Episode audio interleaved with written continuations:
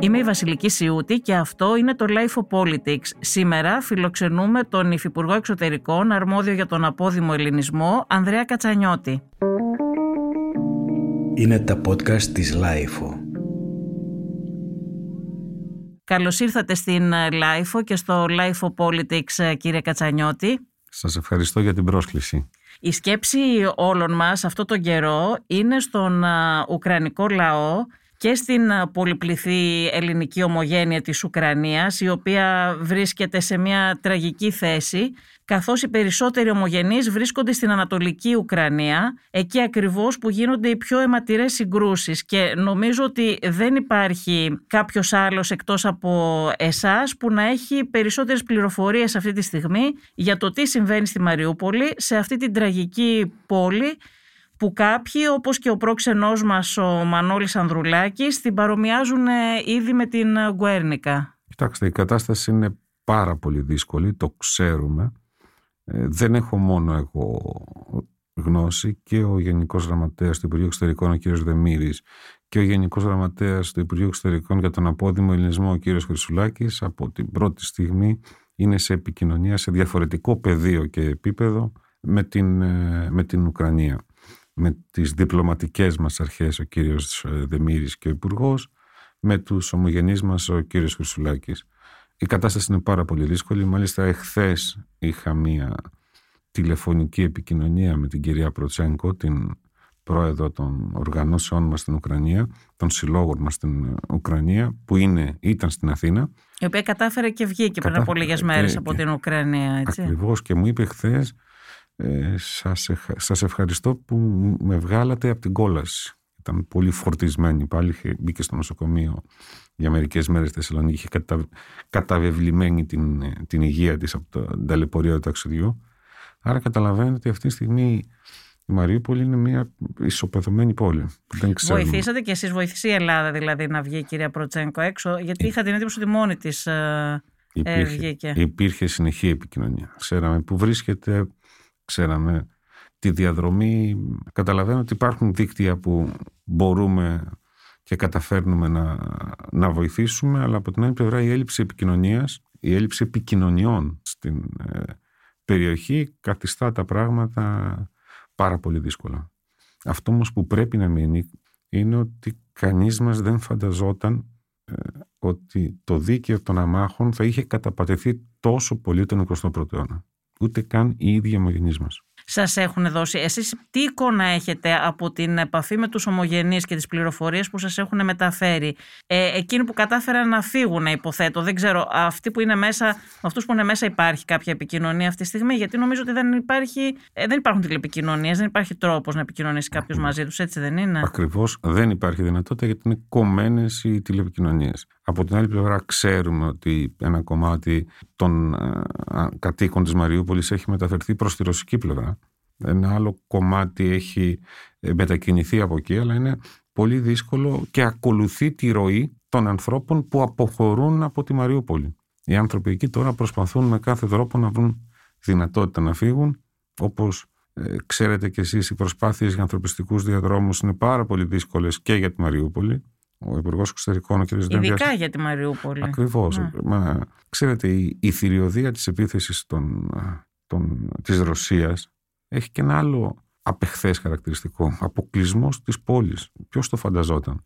Ναι, το είδα ότι ο Ερυθρός Σταυρός προσπαθεί εδώ και πάρα πολύ καιρό να προσεγγίσει και δεν τα κατάφερε σε πολλές περιπτώσεις. Υπήρχαν κάποιες περιπτώσεις που κρατήθηκαν κιόλας οι άνθρωποι αυτοί πριν φτάσουν, οι αποστολές ενώ του Ερυθρού Σταυρού πριν φτάσουν στη Μαριούπολη. Και ήθελα να σας ρωτήσω αν ξέρετε για ποιο λόγο ήταν τόσο δύσκολο να ανοιχτεί ανθρωπιστικός διάδρομος και να εκενωθεί η πόλη από όλους τους αμάχους. Γιατί δεν εκενώθηκε η πόλη, γιατί δεν φύγανε οι άμαχοι από τη Μαριούπολη? Ποιος εμπόδισε?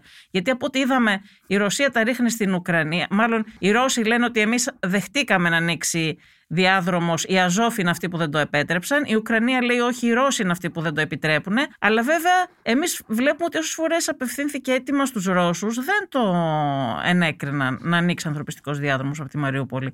Η δική σας εικόνα ποια είναι? Δεν μπορεί να υπάρχει ξεκάθαρη εικόνα. Αυτό όμως που είναι σαφές είναι ότι έχουμε ένα επιτιθέμενο, που είναι η Ρωσία. Έχουμε δυνάμεις που έχουν αποκλείσει μια πόλη και δεν μπορεί να πούμε ή να κατηγορήσουμε αυτόν που αμήνεται. Αυτόν που αμήνεται δεν μπορούμε να τον ψέξουμε. Αυτό που μπορούμε να κάνουμε όμως είναι να μιλάμε και με τις δύο πλευρές, το κάναμε, να πιέζουμε. Και ο κύριος Ανδρουλάκης όταν έφυγε, μπορώ να σας πω ότι η επιχείρηση αποχώρησής του μαζί με τους ανθρώπους του ΟΑΣΕ αναβλήθηκε 3-4 φορές.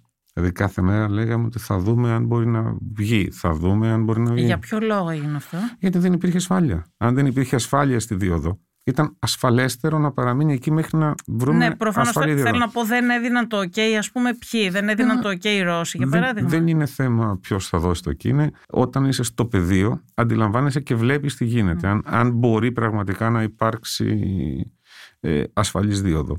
Καταλαβαίνετε ότι τα προβλήματα είναι πάρα πολύ μεγάλα. Αυτή τη στιγμή είναι προφανές ότι και η ρώσικη πλευρά δεν έδειξε τη διάθεση να υπάρχουν αυτοί οι διάδρομοι. Αυτό είναι το μεγάλο θέμα. Και επιμένω σε αυτό, και αυτό θα πρέπει να κρατήσουμε μια... Και δεν έχει τελειώσει ο κύκλος της Μαριούπολης. Θα έχουμε πολλά να πούμε ακόμα, δυστυχώς, για αυτή την περιοχή.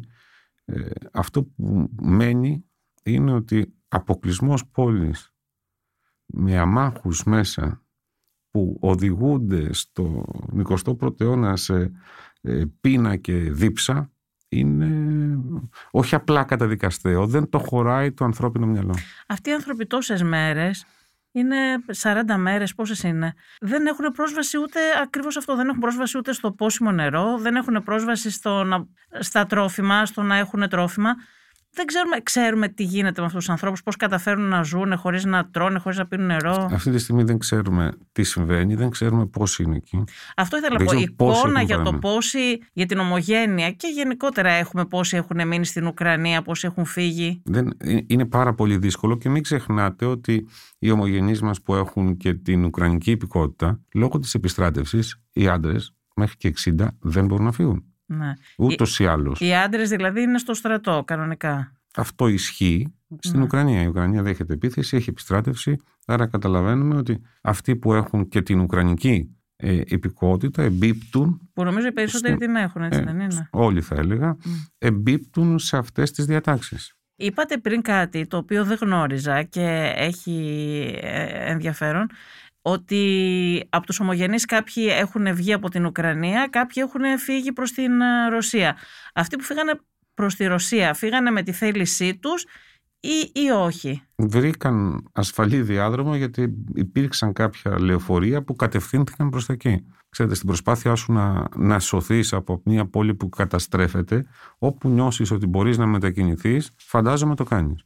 Και στις πρώτες μέρες που υπήρχαν και αυτοκίνητα και δρόμοι και πρόσβαση σε καύσιμο, φτιάχτηκαν και αυτοκινητοπομπές που έφυγαν από τη Μαριούπολη με ρίσκο μεν, αλλά με ιδιωτικά αυτοκίνητα και κατάφεραν και βγήκαν.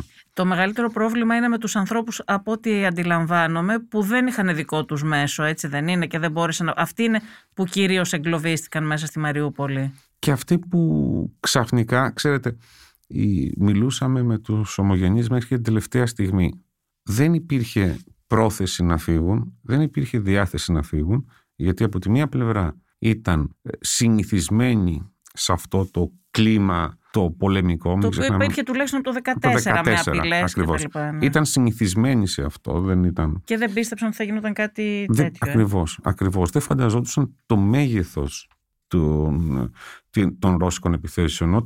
Όταν έπεσαν οι πύραυλοι από το αεροπλάνο στο χωριό Σαρτανά, που είχαμε και τους πρώτους νεκρούς, εκεί πια έγινε σαφές ότι οι Ρώσοι δεν έχουν κανένα σεβασμό στους αμάχους. Και αυτό φαντάζεστε και φαντάζομαι και βλέπουμε ότι είναι το σημείο 0, που από εκεί αρχίζει η πραγματικότητα να συγκλονίζει. Τις απώλειες που έχουμε σε ομογενείς, είπατε, αναφερθήκατε πριν στο Σαρτανά, που ξέρουμε ότι εκεί είχαν σκοτωθεί 10 ομογενείς στις αρχές. Ήταν από τα πρώτα θύματα του πολέμου.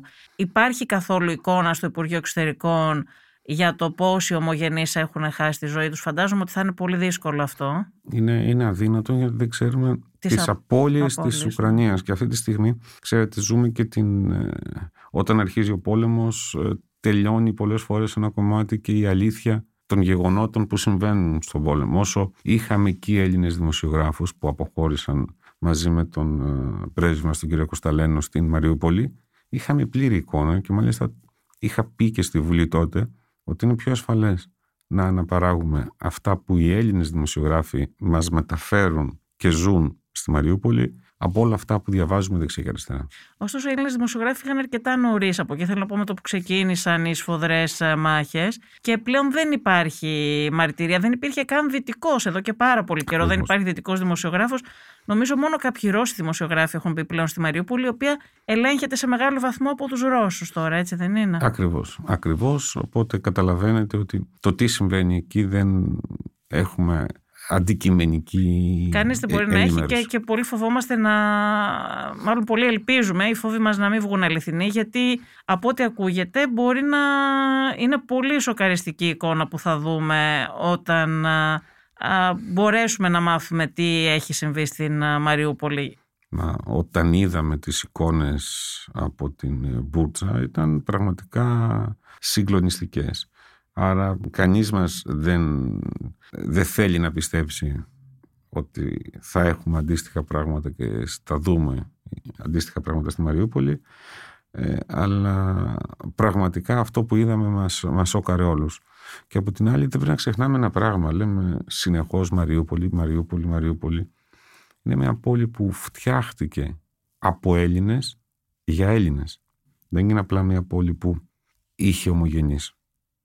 Άρα αντιλαμβάνεστε ότι για μας είναι πάρα πολύ σημαντικό και θα πρέπει να είμαστε εκεί και την επόμενη μέρα. Δηλαδή αυτό το μέρος, αυτή η πόλη, οι ομογενείς μας θα πρέπει να νιώθουν ότι η Ελλάδα αλλά και οι υπόλοιποι ομογενείς Έλληνες ανά τον κόσμο θα είναι εκεί έτσι ώστε να ξαναστηθεί η Μαριούπολη. Εμείς στην Ελλάδα πράγματι είχαμε συνηθίσει να ακούμε τη Μαριούπολη και να την ξέρουμε ως μια πόλη που τη θεωρούσαμε ελληνική, έχει ομογενείς εκεί, φτιάχτηκε και από Έλληνες όπως είπατε. Βέβαια αυτή τη στιγμή πρωταγωνιστεί στα δυτικά μέσα, στα διεθνή μέσα θα έλεγα, και έχει γίνει ήδη μια πόλη σύμβολο δυστυχώς για τραγικούς λόγους. Και αυτό που σας είπα δεν ήταν μόνο πρόξενος ο κύριος Ανδρουλάκης. Διαβάζω πολύ συχνά στο Δυτικό Τύπο να παρομοιάζουν πλέον τη Μαριούπολη με την Γκουέρνικα. Και φοβόμαστε όλοι όταν θα μπορέσουν να μπουν δημοσιογράφοι, να μπουν μέσα, να δούμε τι έχει συμβεί για το τι θα δούμε εκεί. Ωστόσο θέλω να σας ρωτήσω, είπατε κι εσείς και το ξέρουμε κι εμείς από το ρεπορτάζ ότι μέχρι την τελευταία στιγμή οι ομογενείς μας δεν ήθελαν να φύγουν. Όταν τους λέγατε ότι αν θέλουν να βγουν, να τους βοηθήσετε κτλ. Ωστόσο, όταν άρχισε ο πόλεμος, άρχισαν οι βομβαρδισμοί, άρχισαν οι μάχες, κάποιοι θέλησαν να φύγουν και δεν μπορούσαν μετά να φύγουν. Και βλέπω ότι υπάρχουν και κάποια παράπονα από ορισμένους, ότι δεν τους βοηθάει η Ελλάδα, δεν τους βοήθησε να φύγουν. Δεν ξέρω, τα παράπονα των ανθρώπων είναι πάντα δικαιολογημένα σε αυτές τις συνθήκες, βέβαια, έτσι. Αλλά δεν ξέρω, υπήρχε δυνατότητα να γίνει κάτι και δεν έγινε. Τι έχει συμβεί? Κοιτάξτε, όταν πέφτουν βόμβες πάνω από το κεφάλι σου μπορείς και καταλαβαίνουμε όλοι ότι όχι μόνο παράπονα μπορείς να εκφράσεις, αλλά αυτό που ζεις συγκλονίζει. Αυτό που μπορούσε και αυτό που έγινε από την ελληνική πλευρά ήταν μια σειρά από βήματα που ξεκίνησαν πριν ξεκινήσει ο πόλεμος, που ήταν η ενίσχυση του προξενείου μας στη Μαριούπολη, η αποστολή του πρέσβη, του κ. Κωσταλένου, επίσης στη Μαριούπολη, η προτροπή σε πρώτη φάση να αποχωρήσουν όλοι οι Έλληνες ταξιδιώτες από την Ουκρανία, η καταγραφή αυτών που θα έμεναν ως ταξιδιώτες στην Ουκρανία, η αποχώρηση των Ελλήνων εκπαιδευτικών, η αποχώρηση. Έχουν φύγει όλοι εκπαιδευτικοί. Ναι, αυτοί έφυγαν πριν αρχίσει ο πόλεμος. Πριν αρχίσει ο πόλεμος. Η αποχώρηση υπαλλήλων των διπλωματικών μας αρχών σταδιακά.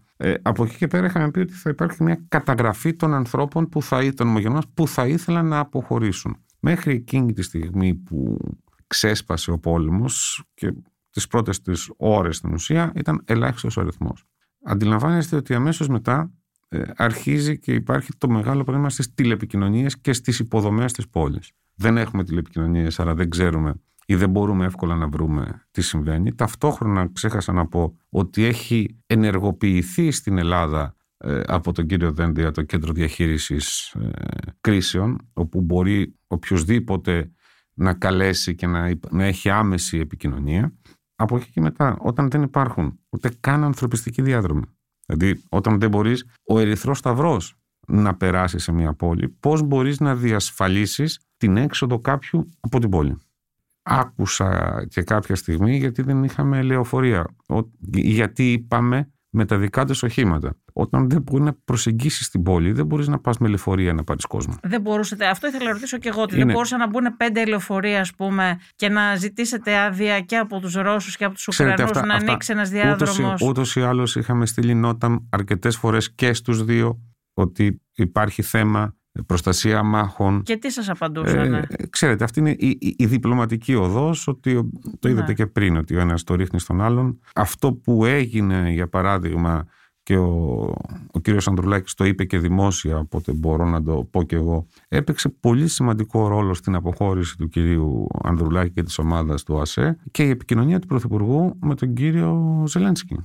Εδώ ο ίδιος ο Υπουργός Εξωτερικών προθυμοποιήθηκε να ηγηθεί αποστολής για τη Μαριούπολη σε συνεργασία με τον Ερυθρό Σταυρό και ανθρωπιστική βοήθεια. Δεν έγινε όμως αυτό. Και δεν κατέστη δυνατό. Γιατί δεν κατέστη δυνατό? Ξέρετε, σας λέω και πάλι ότι όταν δεν υπάρχει στο πεδίο ασφαλής δίωδος, δεν μπορείς να πάρεις τέτοιο ρίσκο ούτε καν για ανθρωπιστική βοήθεια. Είναι προφανές και αυτό που λέω το φαντάζεται ο περισσότερος κόσμος.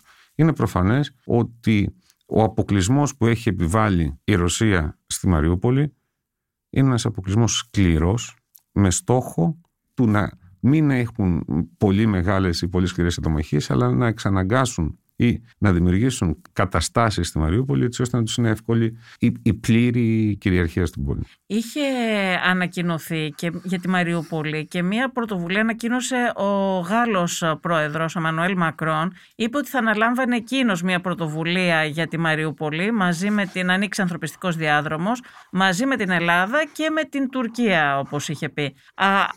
Αυτό τι ήταν? Δηλαδή θέλω να πω ότι η προσπάθεια αυτή του Εμμανουέλ Μακρόν, ούτε αυτή ευωδόθηκε, ούτε αυτή κατέστη δυνατή. Εκ των πραγμάτων και εκ του αποτελέσματος, όχι. Εκ των πραγμάτων και εκ του αποτελέσματος, όχι, όπως λέτε, πράγματα. Αλλά θέλω να πω πώς υπάρχει κάποια ελπίδα να γίνει τις επόμενες μέρες, γιατί όντως μέχρι τώρα είδαμε ότι δεν έχει ανοίξει αυτός ο ανθρωπιστικός διάδρομος. Να ξέρετε ότι αυτές οι προσπάθειες είναι καθημερινές. Είναι προσπάθειες καθημερινές, είναι προσπάθειες που γίνονται συνεχώς και δεν ξέρουμε ποτέ πότε θα έχουν αποτέλεσμα. Την Τουρκία, ξέρετε γιατί την έβαλε μέσα ο Γάλλος πρόεδρος? Να υποθέσουμε ότι επειδή συνομιλεί κάπως καλύτερα με τη ρωσική πλευρά. Ίσως επειδή είχε παίξει και ένα ρόλο στις συναντήσεις, αλλά στην ουσία, ξέρετε, η Τουρκία προσπαθεί να βάλει τον εαυτό της σε ένα πολύ συγκεκριμένο ρόλο. Εμείς από την πλευρά μας αυτό που μας νοιάζει είναι η ομογένειά μας σε αυτή τη φάση. Μας νοιάζουν όλοι. Μας νοιάζουν όλοι οι άμαχοι. Μας νοιάζει ο δοκιμασμένος. Εντάξει, έχετε και ένα καθήκον κατά κάποιο τρόπο να βοηθήσετε την ομογένεια. Τη λίγο παραπάνω ευαισθησία που νιώθουμε για ανθρώπους που ζουν εκεί αιώνες. Ναι, είναι θέμα και καθήκοντος, υποθέτω. Δηλαδή, αισθάνεστε και ένα χρέος να βοηθήσετε τους ανθρώπους αυτούς, οι οποίοι ζητάνε και τη βοήθεια της Ελλάδας, έτσι. Κοιτάξτε, είναι ένα χρέος ως προς την αρμοδιότητα και είναι και ένα καθήκον ως προς την ιστορικότητα. Η Μαριούπολη είναι η πιο βαριά βομβαρδισμένη και κατεστραμμένη πόλη, έχοντας υποστεί το κύριο βάρος των ρωσικών επιθέσεων, καθώς θεωρείται κλειδί για την στρατιωτική επιχείρηση της Ρωσίας στην Ουκρανία. Γιατί θεωρείται κλειδί, κατά τη γνώμη σας? Επειδή θα της εξασφαλίσει τον χερσαίο διάδρομο που θέλει μεταξύ Κριμαίας και Ντομπάση, και για άλλους λόγους, για να στείλει ένα μήνυμα, ας πούμε, ότι όποιος αντιστέκεται, γιατί η αλήθεια είναι ότι η Μαριούπολη αντιστέκεται, έτσι, ο στρατός που είναι εκεί για να την υπερασπιστεί, να στείλει ένα μήνυμα ότι όποιος αντιστέκεται θα πάθει αυτό το πράγμα? Όχι, είναι ξεκάθαρο ότι αυτή τη στιγμή η Ρωσία θέλει να ενώσει τον Ντομπάς χερσαία με την Κριμαία. Άρα στην ουσία κάνει την Αζωφική θάλασσα ρωσική λίμνη. Αυτός φαινόταν ότι είναι ο στρατηγικός στόχος και γι' αυτό το λόγο η Μαριούπολη ήταν το βασικό κομμάτι του σχεδιασμού, του στρατιωτικού σχεδιασμού, για να μπορέσει πραγματικά να να ενωθεί το κομμάτι που προσάρτησε η Ρωσία το 2014 με την αυτόνομη περιοχή του Ντονμπάς. Από τις εικόνες που έχουμε δει από ντρόνς κυρίως, η Μαριούπολη έχει καταστραφεί σε πολύ μεγάλο βαθμό, κατά 90% όπως λένε και οι πληροφορίες του ρεπορτάζ. Και αυτό που βλέπουμε όλοι, που είδαμε όλοι από αυτές τις εικόνες από τα ντρόνς, είναι μια πόλη σχεδόν ερειπωμένη. Μπορεί να ξαναφτιαχτεί η Μαριούπολη? Η ελληνική κυβέρνηση είπε ότι θα συμβάλλει στην ανακατασκευή του μεευτηρίου. Βέβαια αναρωτιέμαι αν η πόλη αυτή θα είναι υπό ρωσική κατοχή το επόμενο διάστημα. Δεν ξέρω, αυτό θα ισχύσει? Δηλαδή και σε αυτή την περίπτωση θα βοηθήσει η ελληνική κυβέρνηση? Ας δούμε πραγματικά τι θα γίνει με αυτόν τον πόλεμο που κανείς μας δεν περίμενε ότι θα ξεκινήσει τον 21ο αιώνα τόσο έντονα και ο οποίος κρατάει ακόμα. Άρα να δούμε τι θα συμβεί στο πεδίο και μετά να γίνουμε πιο συγκεκριμένοι. Από την άλλη, πέρα από το νοσοκομείο της Μαριούπολης, το μυευτήριο στη Μαριούπολη, υπήρχε και το πανεπιστήμιο που είχε πολύ μεγάλο ελληνικό ενδιαφέρον, ήταν το κέντρο ελληνικών σπουδών εκεί. Θέλω να πω ότι, όπως πολύ σωστά είπατε και εσείς πριν, πέρα από το δικό μας ομογενειακό ενδιαφέρον, υπάρχει και ένα ενδιαφέρον σε όλη την παγκόσμια κοινότητα για τη Μαριούπολη, γιατί πραγματικά έχει σφυροκοπηθεί, πραγματικά αποτελεί μια πόλη σύμβολο. Θυμίζει πόλεις προηγούμενων εποχών που έχουν πληγεί τόσο πολύ, που έχουν υποστεί τόσο έντονα και τόσο βαθιά τα σημάδια του πολέμου. Άρα ας δούμε τι γίνεται, ας δούμε πού θα τελειώσει. Η ελληνική κυβέρνηση και ο Πρωθυπουργός από την πρώτη στιγμή ανέλαβαν τη δέσμευση για μια πρωτοβουλία και είμαι σίγουρος ότι όταν τα πράγματα ηρεμήσουν, πολλά πράγματα θα μπορέσουν να γίνουν για τους ομογενείς μας και για τη Μαριούπολη. Πληροφορίες από τους ομογενείς, από τους τελευταίους που μιλήσατε, από αυτούς που φύγανε τελευταίοι, όπως με την κυρία Προτσένκο που αναφέρατε πριν. Ποιο είναι το κλίμα που σας δίνουν για το τι συμβαίνει στην Μαριούπολη? Είναι ότι υπάρχει μια τεράστια καταστροφή και μια τεράστια καταστροφή και στα χωριά γύρω από τη Μαριούπολη. Γιατί και στα χωριά γύρω από τη Μαριούπολη είχαμε μεγάλα ελληνικά κομμάτια ζωντανά. Δηλαδή στο Σαρτανά είχαμε 5.000-5.500 Έλληνες. Δεν ήταν μόνο στο κέντρο της Μαριούπολης. Άρα δύσκολα πράγματα, δύσκολες συνθήκες, φόβος για αυτούς που έμειναν πίσω και προσδοκία και μεγάλη επιθυμία να ξαναγυρίσουν στην Μαριούπολη. Από αυτούς που έχουν πάει στην Ρωσία, με αυτούς που έχουν πάει στη Ρωσία, υπάρχει κάποια επικοινωνία, κάποια επαφή? Έχει επικοινωνήσει κάποιος? Όχι, μέχρι τώρα δεν έχουμε επικοινωνία μαζί τους. Ούτε ξέρουμε ποιος ο αριθμός είναι. Ακριβώς, έτσι? Τώρα ξέρετε, υπάρχει και μια διαδικασία, πολύ σύντομα θα βγει, που έχει να κάνει με την προσπάθεια ηλεκτρονικής απογραφής αυτών των ανθρώπων, να μπορούν αυτοί οι άνθρωποι με έναν τρόπο, πέρα από το να πάρουν τηλέφωνο στο κέντρο επιχειρήσεων, να δηλώσουν που βρίσκονται και να μπορέσουμε σε δεύτερη φάση να έχουμε μια πλήρη καταγραφή, αποτύπωση του τι συμβαίνει. Αλλά όταν τα γεγονότα στο πεδίο είναι τόσο ζέοντα, καταλαβαίνετε ότι είναι πάρα πολύ δύσκολο. Αυτό που σας λένε κάποιοι, γιατί δεν το κάνατε όπως με την Αμπχαζία τότε, να μπει ένα πλοίο, αυτό ήταν εφικτό? Και αν δεν ήταν, γιατί δεν ήταν? Το απάντησα ήδη σε δύο ερωτήσεις στη Βουλή αυτό. Πρώτα απ' όλα μιλάμε για μια επιχείρηση, το Χρυσόμαλο Δέρας τότε, που αφορούσε γύρω στους 2 με 3 χιλιάδες Έλληνες ομογενείς, οι οποίοι ήθελαν να φύγουν από την περιοχή. Και σε μια περιοχή που είχε προσέγγιση εύκολη. Εμείς μιλάμε για πάνω από 100.000 Έλληνες ομογενείς, οι οποίοι δεν ήθελαν να φύγουν από την περιοχή. Άρα να κάνεις πριν τον πόλεμο μια επιχείρηση εκκένωσης σε μια περιοχή που δεν θέλουν να φύγουν οι άνθρωποι που μένουν, καταλαβαίνω ότι δεν έχει λογική. Πριν όχι, αλλά λέμε μετά όταν ξεκίνησαν. Όταν ξεκινούν οι εχθροπραξίες, όταν πια η Μαριούπολη είναι στη μέση του πολέμου, όταν δεν ξέρουμε ποιοι θέλουν να φύγουν, πού είναι και τι συμβαίνει. Καταλαβαίνετε ότι δεν μπορεί να οργανωθεί μια λύση. Δεν υπήρχε δυνατότητα να ειδοποιηθούν, λέτε, επειδή δεν υπήρχαν τηλεπικοινωνίες. Δεν υπήρχαν τηλεπικοινωνίες, είχαν πέσει τηλεπικοινωνίες. Άρα εδώ ακόμα έγινε και πρόβλημα στην αποχώρηση της τελευταίας αποστολής, γιατί μην ξεχνάμε ότι έχουν γίνει και 6 αποστολές από εγκλωβισμό ανθρώπων από εκεί, γιατί δεν μπορούσαμε να επικοινωνήσουμε ανθρώπους που είχαν δηλώσει ότι θα ήθελαν να φύγουν. Ήταν κάποιος ο οποίος είχε πει ότι θα ήθελε να είμαι σε αυτή την επιχείρηση απεγκλωβισμού και ήταν αδύνατο να βρει μετά. Να σας ρωτήσω και κάτι άλλο. Επειδή δεν τα ξέρουμε εμείς και όλα αυτά τα πράγματα καλά, οι ομογενείς μας βρίσκονται πάνω σε αυτή τη ζώνη, εκεί που διαχωρίζεται κιόλας στα σύνορα και με τις αυτοαποκαλούμενες λαϊκές δημοκρατίες του Ντομπάς και στην Ανατολική Ουκρανία. Έχουν και οι ομογενείς μας αυτό το διχασμό, δηλαδή κάποιοι να νιώθουν, γιατί είναι ρωσόφωνοι περισσότεροι, έτσι δεν είναι, κάποιοι να νιώθουν πιο κοντά στη Ρωσία και κάποιοι να... πιο κοντά στην Ουκρανία, θα το λέω ακριβώς έτσι, γιατί είναι Ουκρανία και είναι Ουκρανοί πολίτες. Απλά υπάρχουν και εκεί κάποιοι που νιώθανε πιο κοντά στην... γιατί μπορεί να το έχει αλλάξει αυτό και όλος ο πόλεμος, δεν ξέρουμε τι αλλαγές έχει φέρει, που νιώθανε πιο κοντά στη Ρωσία τέλος πάντων. Αυτό που... εμείς, εγώ αντιλαμβάνομαι με διάφορες συζητήσεις τις τελευταίες μέρες, είναι ότι οι άνθρωποι, οι Έλληνες ομογενείς που έχουν υποστεί αυτό που συμβαίνει τον τελευταίο μήνα, είμαι σίγουρος ότι τους έχει επηρεάσει πολύ περισσότερο από τις όποιες απόψεις μπορεί να είχαν για τις διαμάχες 2 ή 3 μήνες πριν. Όταν ζεις αυτή την επίθεση, αντιλαμβάνεστε ότι δημιουργεί πρόβλημα. Αλλάζει την άποψή σου ή την στρέφει προς μια άλλη κατεύθυνση. Από την άλλη πλευρά, αυτό που ήταν το σημαντικό για τους δικούς μας ανθρώπους ήταν ότι ως Έλληνες ομογενείς αυτό τους έδινε μια ξεχωριστή, ιδιαίτερη αναφορά. Αυτό ήταν το ενοποιητικό στοιχείο και ήταν και ως κάτι σπουδαίο. Και αυτό για μας ήταν μεγάλη περηφάνεια. Είπατε πριν, και είναι και γνωστό αυτό, ότι οι άντρες από 18 έως 60, επειδή υπάρχει επιστράτευση στην Ουκρανία, δεν μπορούσαν να φύγουν και από τη χώρα. Άρα το ίδιο ισχύει και για τους Έλληνες ομογενείς που είναι σε αυτήν την ηλικία. Επειδή η Μαριούπολη είναι εκεί που γίνονται οι πολύ μεγάλες μάχες και υπάρχει και πολύ μεγάλη αντίσταση από τον Ουκρανικό στρατό. Γνωρίζουμε αν υπάρχουν Έλληνες ομογενείς που πολεμάνε με τον Ουκρανικό στρατό στην Ουκρανία? Όχι, αυτό δεν το ξέρουμε. Λογικά όμως θα...